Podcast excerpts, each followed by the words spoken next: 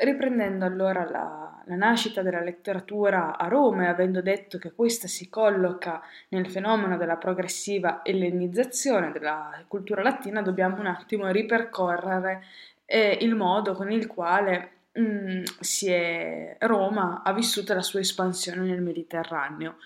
E, e quindi, mh, mm, in seguito alla conquista romana dell'Italia meridionale, della Sicilia, siamo nel III secolo a.C., eh, anche il processo di ellenizzazione diventa più intenso e arriva Roma al suo massimo sviluppo durante e dopo la seconda guerra punica, quindi siamo nel 218-201 a.C., lambendo i primi decenni del secondo secolo, quando le guerre in Oriente avevano portato anche le vittorie sui regni della Macedonia, siamo nel 197-168, della Siria 189 a.C.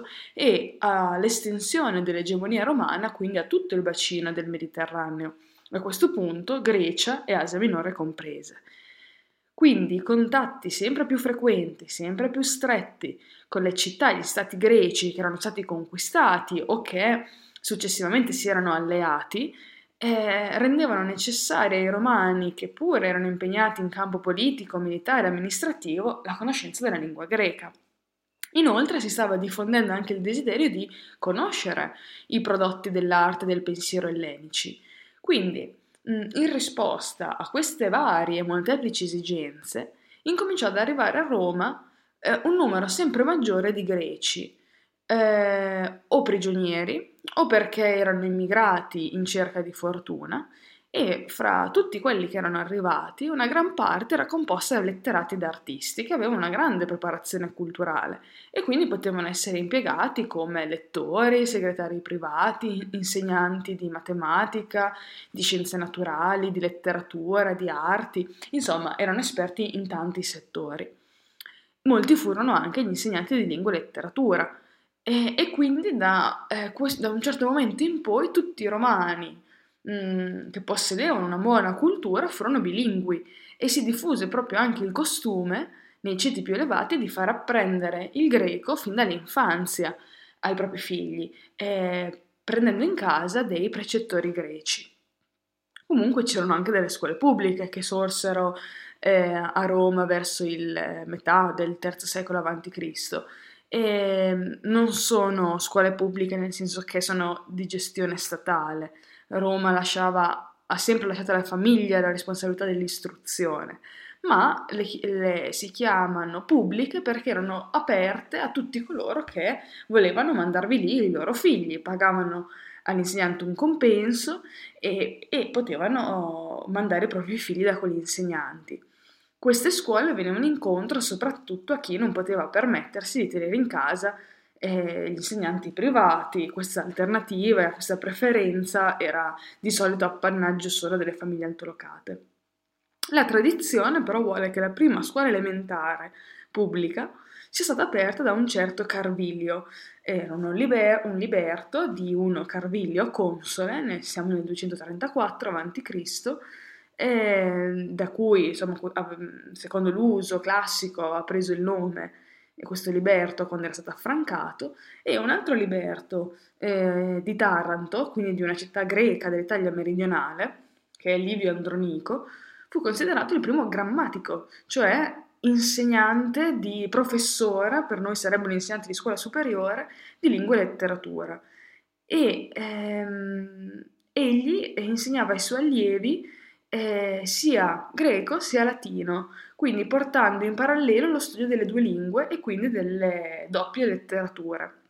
E proprio Livio Andronico inaugurò ufficialmente, mettendo in scena nel 240 una fabula, cioè un dramma di un autore greco, tradotto però in latino, è la prima letteratura, nasce con lui ufficialmente la letteratura latina. Eh, la letteratura nasce quindi, se prendiamo a riferimento questo dato, eh, sulle orme della letteratura greca. Questo spiega eh, e si spiega nel processo di acculturazione che spesso si vede quando due popoli si incontrano, quando una civiltà meno evoluta viene a contatto con una invece più raffinata e ne prende, ne assimila i, cult- i prodotti culturali, eh, fa, pa- è, pro- è parte anche della sua conquista l'assimilazione di questo patrimonio di cui riconosce la superiorità. Tuttavia, se questo è vero, è vero anche che i romani ebbero nei confronti della civiltà greca un atteggiamento molto ambiguo. Da una parte l'interesse della nazione era alta, d'altronde i prodotti della cultura greca erano di eccellenza, eh, però i romani avevano anche grande sospetto, grande diffidenza, la paura di perdere la loro propria fisionomia culturale, la paura anche di sentirsi come erano, inferiori di fronte ad un modello di cultura anche diverso dal proprio. E, e proprio il paragonarsi eh, alla cultura greca faceva nascere una sorta di complesso di inferiorità è vero che i romani avevano conquistato eh, la Grecia, però dal punto di vista culturale era la Grecia che stava conquistando i romani e, e pertanto alcuni di loro reagivano manifestando in maniera molto aperta un'ostilità e un rifiuto pesante. E nelle commedie di Plauto abbiamo mh, tanti accenni polemici ai greci, al loro modo di, com- di comportarsi. Eh, ancora Cicerone eh, sentirà il bisogno di affermare la superiorità dei romani sui greci per quanto riguarda i costumi eh, pubblici e privati. C'è un'opera di Cicerone che sono le Tusculane Disputationes e all'interno di un passo Cicerone dirà la Grecia ci superava nella cultura in tutti i generi letterari, ma era facile vincere chi in questo non li contrastava, cioè lui dice che il ritardo con cui nacque a Roma la poesia fu causato dallo scarso valore che i romani attribuivano alle arti e quindi che eh, Roma non poteva gareggiare perché non aveva mai ritenuto importante questa attività, se lo avesse fatto avrebbe superato anche la Grecia. E il riconoscimento dell'importanza dell'influsso greco per la cultura, la letteratura di Roma è invece più esplicito in Orazio. C'è una famosa epistola eh, di, di, Orazio che dice proprio Grecia capta ferum vincitorem cepit et art sintuli agresti Lazio, cioè la Grecia conquistata conquistò il rozzo o il fiero vincitore introdusse le arti, quindi la letteratura e la cultura, nella, in quella regione di contadini che era il Lazio. Quindi qua eh, è un giudizio di fatto giusto, innegabile, che dal III secolo a.C. la letteratura, la filosofia, la scienza eh, dei greci eh, rappresentarono per i romani il modello di riferimento a cui dovevano adeguarsi, dovevano imitare per costruire poi la loro letteratura.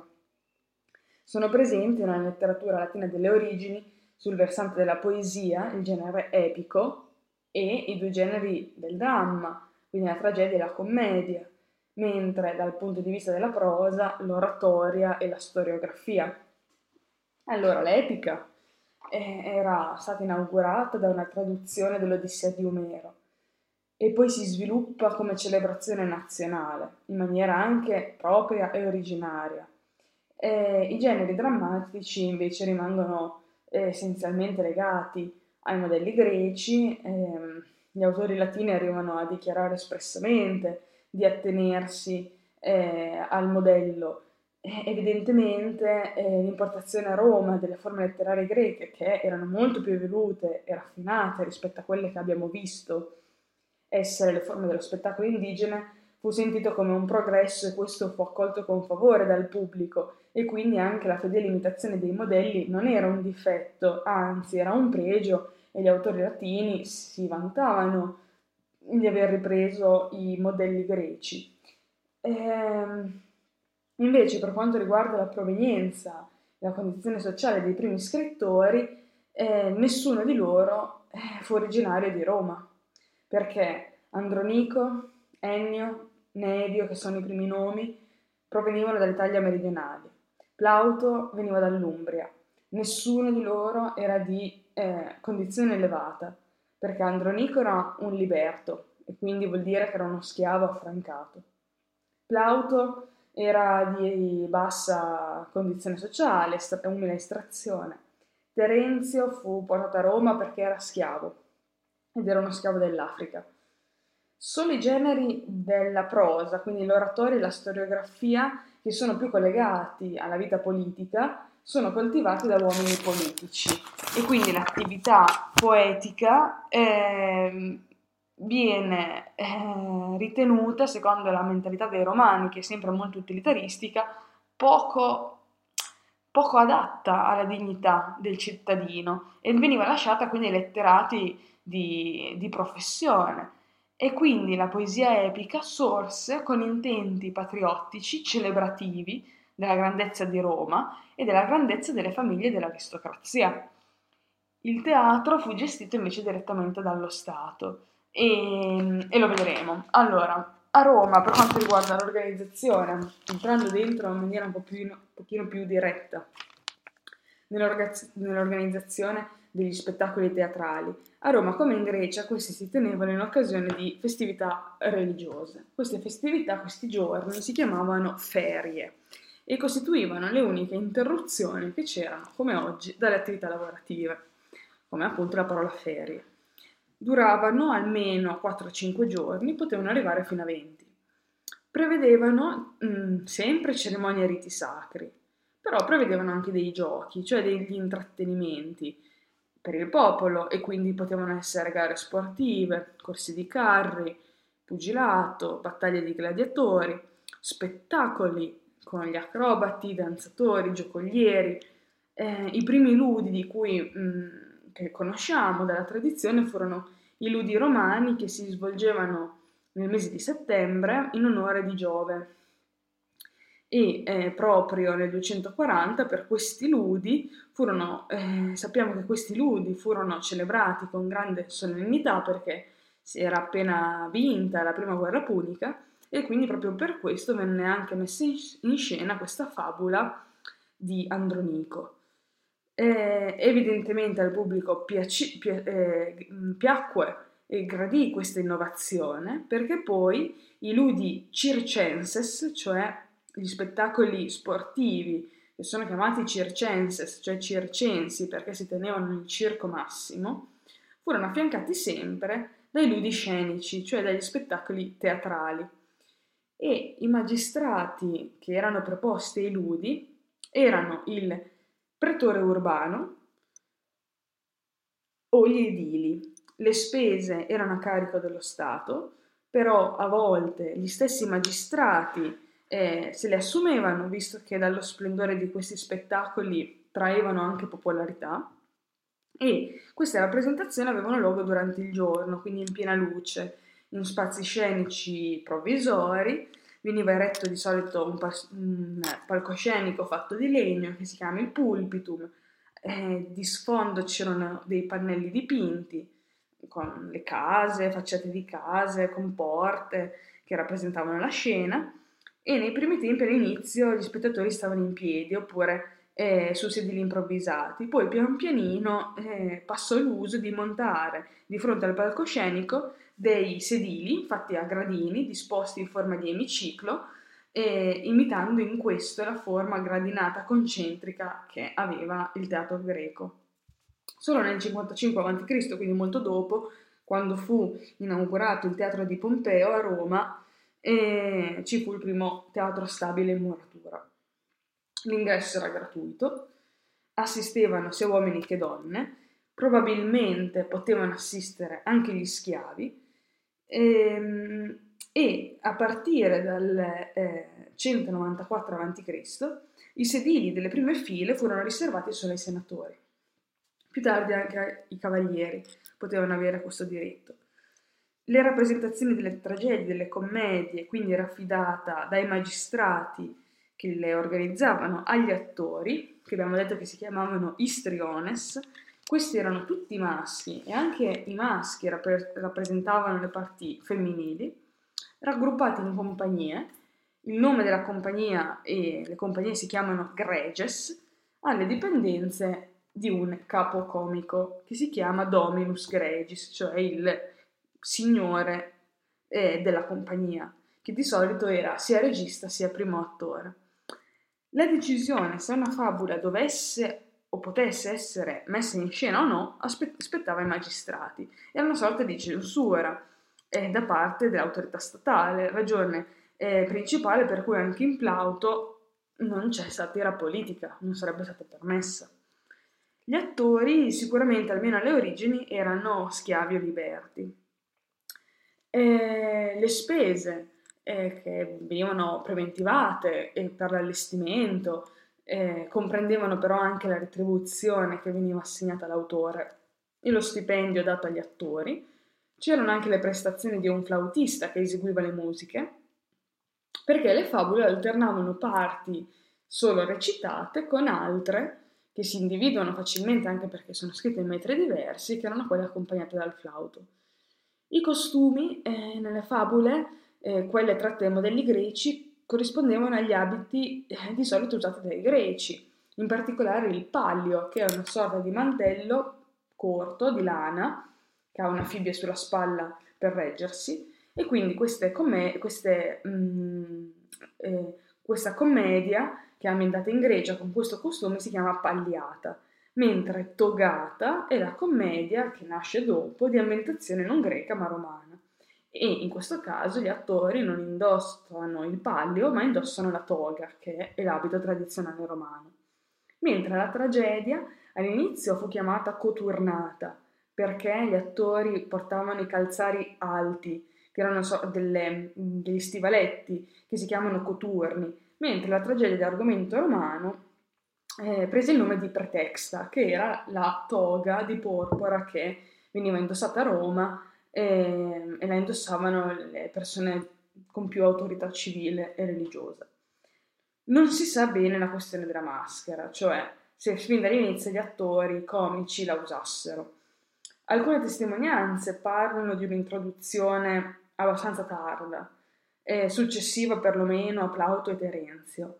Sembra però strano che i romani, eh, importando forme teatrali che in Grecia avevano sempre avuto l'uso della maschera, vi rinunciassero tenendo conto anche dei vantaggi che la maschera implicava, perché riuscivi a differenziare meglio i personaggi, il pubblico li identificava più velocemente anche da grande distanza si potevano fare cambi più veloci nei ruoli nel momento in cui mh, uno stesso interprete eh, avesse avuto più parti e, e, soprattutto era anche più comodo per gli attori maschi interpretare le parti femminili. E, e quindi eh, si è posto in discussione l'uso o meno di, eh, della maschera del quando vendicarla.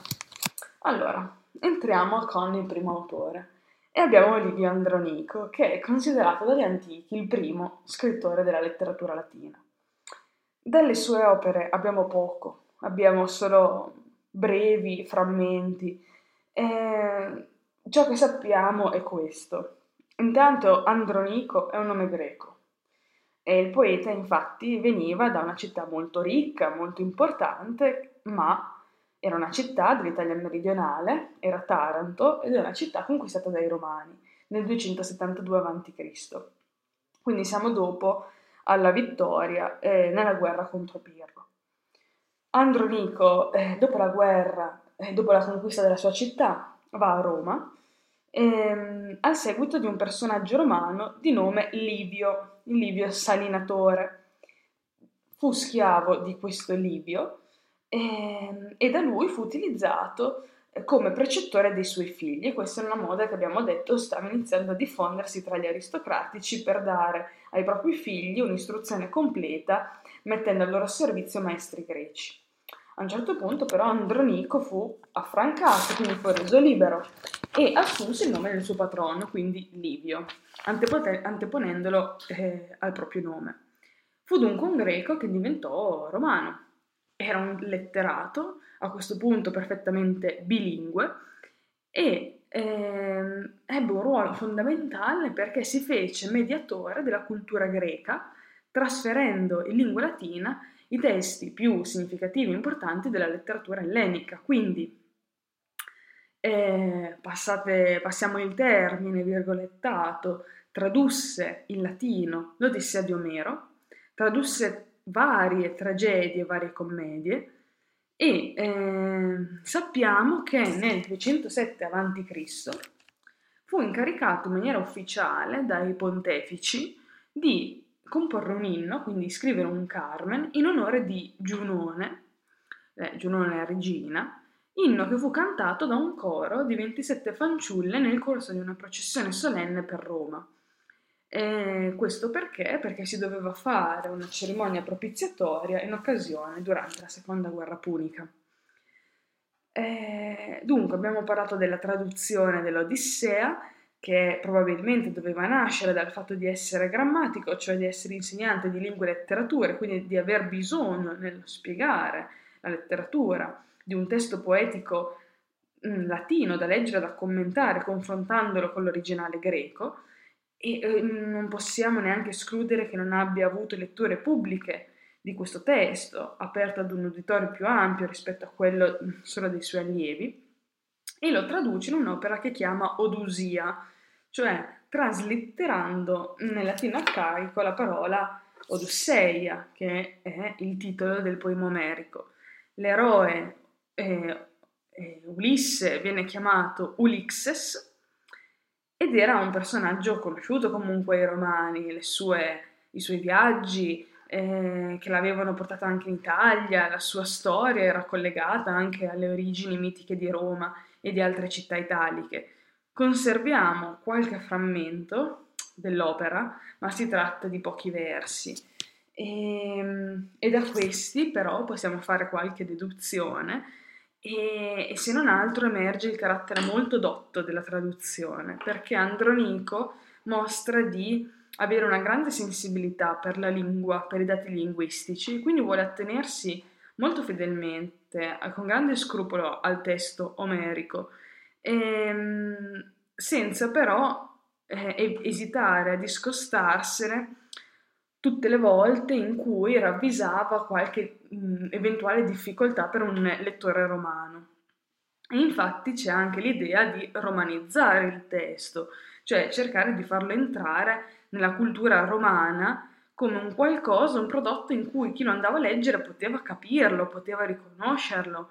E eh, primo eh, la prima dimostrazione di questo suo intento è la scelta di non tradurre il testo mantenendo lo stesso metro, cioè l'esametro, l'esametro omerico, ma traduce eh, passando l'esametro in, nel Saturnio. In questo modo eh, Andronico ha collegato la sua opera con la tradizione latina sacrale e ora- oracolare, perché il metro era appunto il Saturnio. Così, sempre nell'idea di romanizzare il testo greco, ricorre anche a tutti quei procedimenti stilistici che erano propri dei carmina religiosi e quindi la, l'uso di eh, allitterazioni, cioè la ripetizione degli stessi suoni in parole vicine, anche se non contigue, il parallelismo eh, dei membri in essi sinon- sinonimici, la ridondanza espressiva, tutte cose che nell'originale non ci sono, ma che eh, alle, all'orecchio del romano piacevano. Il primo verso che noi abbiamo, ce l'abbiamo, e, e dice virum mi camena insece vers, eh, versutum, cioè narrami o camena l'uomo astuto, eh, che riproduce il, il testo greco che viene tradotto, in questo caso, parola per parola L'uomo a me narra o musa dalle molte astuzie. Polutropos, dice il, il greco. Eh, il poeta latino quindi ha seguito il modello anche nell'ordine delle parole.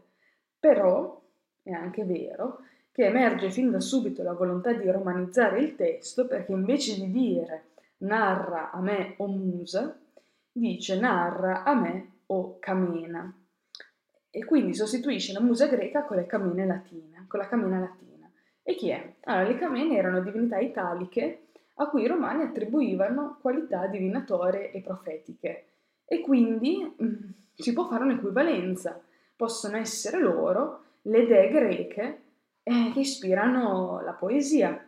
Inoltre è anche presente un'allitterazione che il greco non ha, eh, tra, eh, la dopp- tra la V della parola uomo e della parola astuto. Poi dagli altri eh, frammenti che abbiamo conservati si vede l'intenzione di intensificare il pathos, di conferire maggior colore e vivacità, destare più emozione e commozione attraverso uno stile elaborato e ricco di figure, cose che mancano nell'originale. Delle opere teatrali di Andronico noi abbiamo poi per il resto solo dei titoli, titoli mh, mm, di tragedie, otto in particolare, e, e titoli di commedie sono tre. I eh, frammenti sono pochissimi, quasi costituiti da un unico verso, a volte anche quello incompleto, e, e abbiamo una, un, un, giudizio, un giudizio di merito negativo che ne fa Cicerone e dice che secondo lui le opere di Andronico non meritavano di essere lette più di una volta. Forse perché vi aveva riscontrato dei difetti, solo perché questo stile arcaico all'epoca di Cicerone era già percepito come troppo pesante, molto lontano dagli ideali estetici, dai gusti della sua età, sta di fatto che non possiamo di certo verificare questa, questa, questo giudizio non avendo basi, se non qualche minimo eh, frammento. Un altro autore che rappresenta insieme a Livio Andronico uno tra i più antichi poeti è Nevio. Allora, anche Nevio è un autore di tragedie, di commedie, di imitazione greca. Non solo, fu inventore anche di un nuovo genere drammatico, ovvero la pretexta, che è la tragedia di ambientazione romana. E, oltre a questo, è importante anche perché fu l'iniziatore dell'epica eh, storica latina, avendo scritto il Bellum Poenicum. Allora, eh, notizie sulla sua vita. Non sappiamo tanto. Sappiamo che però eh, fu un cittadino romano, quindi non un liberto come Andronico. Era originario della Campania e mm, la Campania, bisogna dire che gli abitanti di questa regione, è vero che eh, erano abitanti, erano colonie greche, eh, perché la Campania era stata colonizzata dai greci, però avevano ottenuto la cittadinanza romana dopo le guerre sannitiche che si concludono nel 295 a.C. E, e quindi lui di fatto era, eh, era cittadino romano, tanto che partecipò come combattente alla prima guerra punica. Siamo nel 264-241 a.C. Secondo le fonti antiche, cominciò a mettere in scena le sue prime opere teatrali a Roma verso il 235 a.C., quindi diciamo che anche le date lo collocano in parallelo rispetto ad Andronico. Qualche dubbio è sulla data di morte, o il 204 o il 201, ma in Africa. Probabilmente mh, mm, in Africa perché avrebbe seguito la spedizione romana contro Cartagine durante la seconda guerra punica. Sappiamo che Scipione era sbarcato in Africa nel 204 e poi nel 202 eh, sarà il vincitore di Zama. Allora, ehm, com'è questo uomo? Ma ehm, sembra essere stato un personaggio particolare, mh, mm, abbastanza fiero. Ehm, ebbe il coraggio in varie occasioni di dire apertamente quello che pensava, di manifestare il suo pensiero, anche andando contro importanti uomini politici. Per esempio, in comm- forse in una commedia avrebbe attaccato la famiglia dei Metelli eh, con un verso a doppio senso, perché avrebbe detto Fato metelli Rome fiunt consules, cioè per volere del fato, per volere del destino, i metelli sono fatti consoli a Roma, che però la parola fato, fatum, ha un doppio significato, perché per volere del fato, ma anche per disgrazia. E anche l'ambiguità della parola Rome, cioè i metelli sono fatti consoli a Roma, se si intende Rome locativo, oppure eh, se si intende come genitivo, eh, per la rovina di Roma i metelli sono fatti consoli. E quindi eh, mh, questo verso eh, era ironico proprio per questo doppio senso. Eh, abbiamo già accennato appunto all'innovazione introdotta da Nevio nel genere letterario con la creazione della tragedia pretexta, cioè di ambientazione romana, e eh, scrisse una pretexta intitolata Romulus, che metteva in scena le vicende appunto leggendarie della nascita e delle origini di Roma. Sembra che eh, sia da riferirsi anche altro, allo stesso dramma, un altro titolo, Lupus, eh, che sarebbe la lupa che avrebbe lattato Romolo e Remo. Un'altra eh, pretesta di cui abbiamo testimonianza è il Clastidium ed era mh, dedicata all'esaltazione della vittoria di Roma sui Galli eh, in provincia a, a, Casteggio, che adesso si trova in provincia di, di Pavia, nel 222 a.C. e che diede la possibilità a Roma di arrivare alla conquista della Gallia Transpadana, quindi dell'Italia settentrionale oltre al Po e si è ipotizzato che questa tragedia sarebbe stata rappresentata durante eh, i ludi funebri in onore di Claudio Marcello, che era il generale che aveva eh, guidato a Clastidium appunto l'esercito romano. E quindi Nevi avrebbe portato sulle scene in questo caso un episodio di storia contemporanea che era stato vissuto pochi anni prima perché Marco Claudio Marcello era morto nel 208 e, ehm, e quindi sicuramente ci sarà stata una grande partecipazione ed emozione nel pubblico e in questo modo la celebrazione della grandezza di Roma veniva maggiormente esaltata.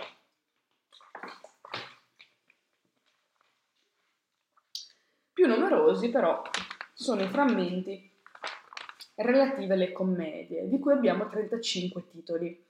E qui Nevio sembra aver avuto tanti punti in contatto con Plauto, che anche lui iniziò a produrre nei primi decenni del III secolo a.C., quindi quasi contemporaneo.